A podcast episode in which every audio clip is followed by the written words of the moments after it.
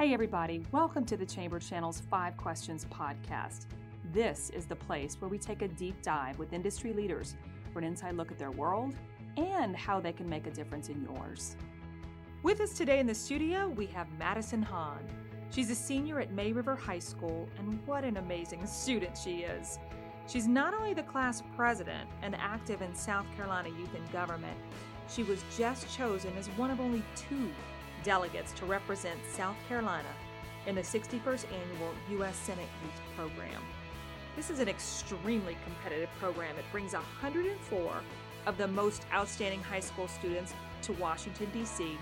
for an intensive week long look at the federal government with unprecedented access to some of the biggest movers and shakers in Washington. She came to our studio to talk a little bit about that experience, so let's listen. So, Madison, tell us about your experience when you went to Washington for the Senate Youth Program. What did you do? And who did you meet? What'd you learn? Tell us about it. Washington was an absolutely like surreal experience. They said before it would be an intensive week of activities and so on, but nothing really could have prepared me for what we actually did. Um, breakfast every morning at seven and curfew every night at eleven, so twelve plus hours all week. Um, but it was all worth it for sure. We did some of the most incredible things I've ever done in my life. It's everything you could ever want to do in DC. Um, we met some super incredible people, very intelligent, uh, very powerful people. We got to meet Sonia Sotomayor from the Supreme Court. Um, in the Supreme Court, we got to go ask questions. She was absolutely amazing. Um, she talked to all of us, and that was it's it's just crazy to see like the names that you hear and um, the news that you see, and then see them in real life. Uh, we had the opportunity to meet our state senators um, at the Senate reception. It's like the main event there. We're there for like four hours, and the senators will come in. You'll go take pictures with them.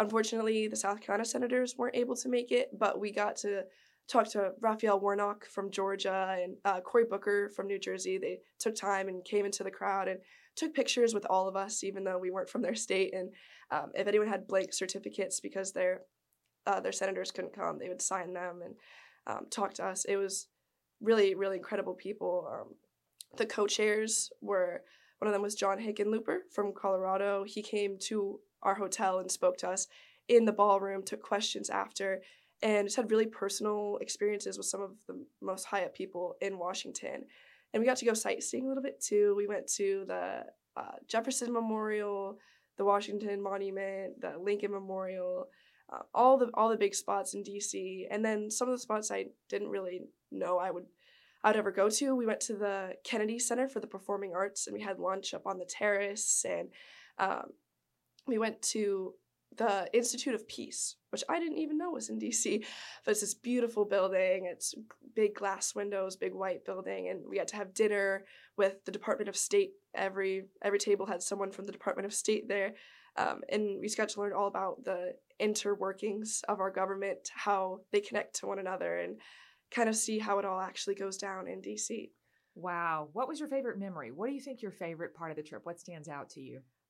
I mean, obviously, Justice Sotomayor was incredible. Um, she was such a personable person. She just kind of walked around up and down the gallery and spoke to everyone, and um, she answered her questions really well. It was very almost conversational. Like I felt like I was friends with her for like an hour.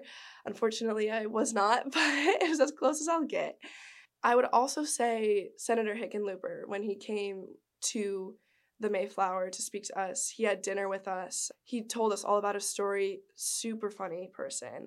It's again, it's weird to see like the, the names you see on TV and then see them in real life.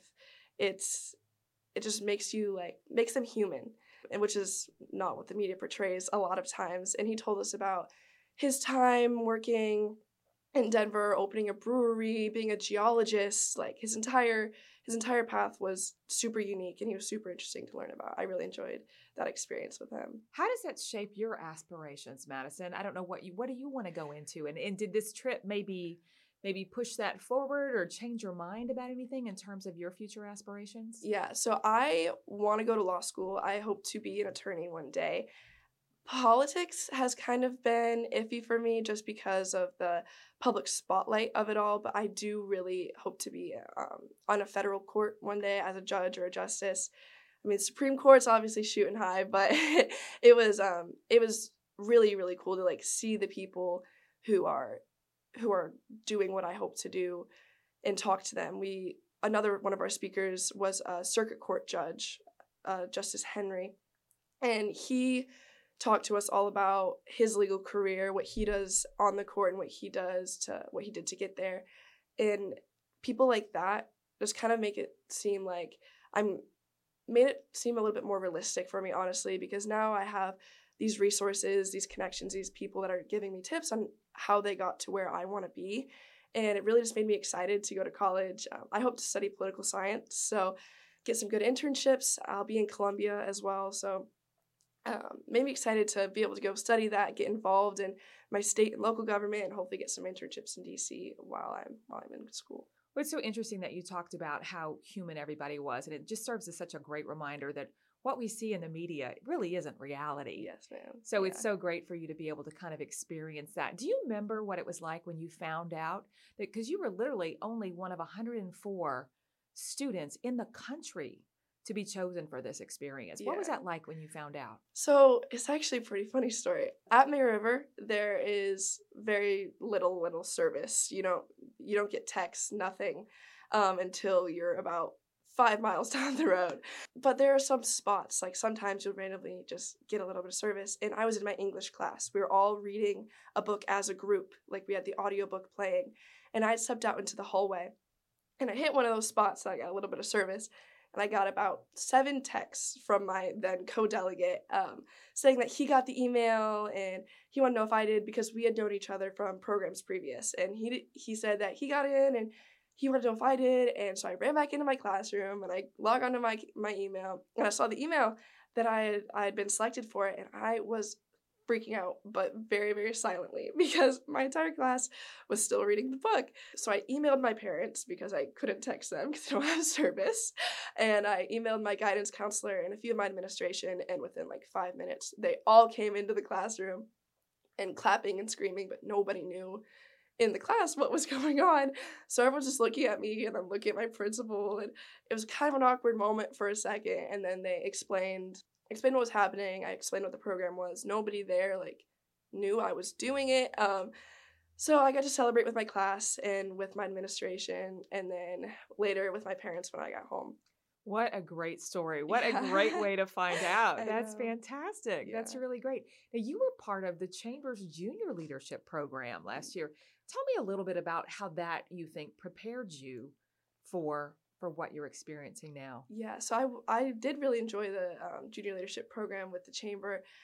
A big thing, one that's not really necessarily taught in curriculum there, is kind of just how to interact with other, you know, opinionated, intelligent, headstrong students, a lot like the ones that we see um, selected to be delegates in DC. And that kind of prepared me prepared me well just for like social aspects and to interact with people that you know are best of the best. Uh, while that is different locally and nationally, you know, it was really, really the same. I thought that was valuable from the program. Also, there was curriculum, uh, class days based on interviews, etiquette, and networking. And a lot of these students already have businesses, nonprofits, yeah, very successful, and they are juniors and seniors. So it gave me um, experience and how to connect with them for resources and for networking opportunities. Also, there's interview rounds in my process to getting into the USSYP program and the interview classes while in the uh, in the chambers program were very helpful for that as well. You know, if you could obviously you you had students from all over the country. What an mm-hmm. experience. Probably all different political persuasions, I would assume. Yes. What was that like? How was that like interacting and and and just kind of networking through that? It was a really interesting environment because it is 104 of the most politically active youth in the country and actually worldwide because we had two delegates from the Department of Defense. So we had somebody from the UK and somebody from South Korea there as well. And it was just, it was a little bit funny because we'll be on the bus going somewhere and you'll turn around and there will be six students in a political debate and it was just completely normal but it was it was really eye-opening honestly to see the range in the delegates selected uh, as well as hear out people's views you know we had a lot of people that would lean more left but were very very stuck in a certain a certain issue that would be on the right and it was interesting to talk to them about their perspectives and that and the kind of intersectionality between themselves in different political groups. But it never really raised any tensions with our group. We would have little conversations or debates on buses or at dinners, but it never it didn't draw any hard lines between students. A big thing that we talked about was bipartisanship and how we can all work together. And we I mean, my mind was changed on a lot of things. I know a lot of other students' minds were changed on a lot of things, and it was it was a really eye opening experience in terms of you know political views or standings of in that. Well, I think it's so interesting and so great that you guys went into it with an open mind. It sounds like, and it's you're there to absorb and learn and and be exposed to new perspectives on things. Yeah, one of my favorite quotes is by Anna Quindlen. It says, "You'll never be great at your work if your work is all that you are." You were so involved and so ambitious in doing things. Tell us a little bit. What do you like to do for fun, Madison, when you're not busy planning your future? So I play soccer. I've played soccer ever since I was a little kid. I just finished my last club season with Tormenta FC in the winter. So that was a pretty sad moment, but I'm in um, my high school soccer season now. We're wrapping that up. We've got about three weeks left of that. Um, so I really enjoy being with my team. I have some of my best friends on those teams, and I like to spend time with them and spend time playing soccer. It's been something I've done since I was very, very little, so it's kind of a part of me. Um, but even outside that, I mean, the Low Country is known for its beauty, so I really like to be outside, be in nature. I like to go out on the river, go to the beach, might head that way after this. you know, beach days with friends. Uh, I really enjoy Old Town Bluffton as well. I like to go to the Church of the Cross and the park down there and sit on the benches and read or listen to music, be with friends, just anything that gets me outside by the water in enjoying the low country and everything that uh, I have I have around me. It's a beautiful place to live. It's absolutely. a great what a great place to grow up too, oh, to be absolutely. able to have that experience. Yes, well, Madison, thank you so much for being with us. Everybody, keep an eye on Madison because big things are happening for this gal. Thanks. Thank you for having me. Thanks everyone for listening. The podcast continues to grow and never miss an episode of our Five Questions podcast by subscribing to the Chamber channel on Apple, Spotify, or wherever you get your podcast. Take a moment to download, subscribe, and leave us a review. It helps us reach more people.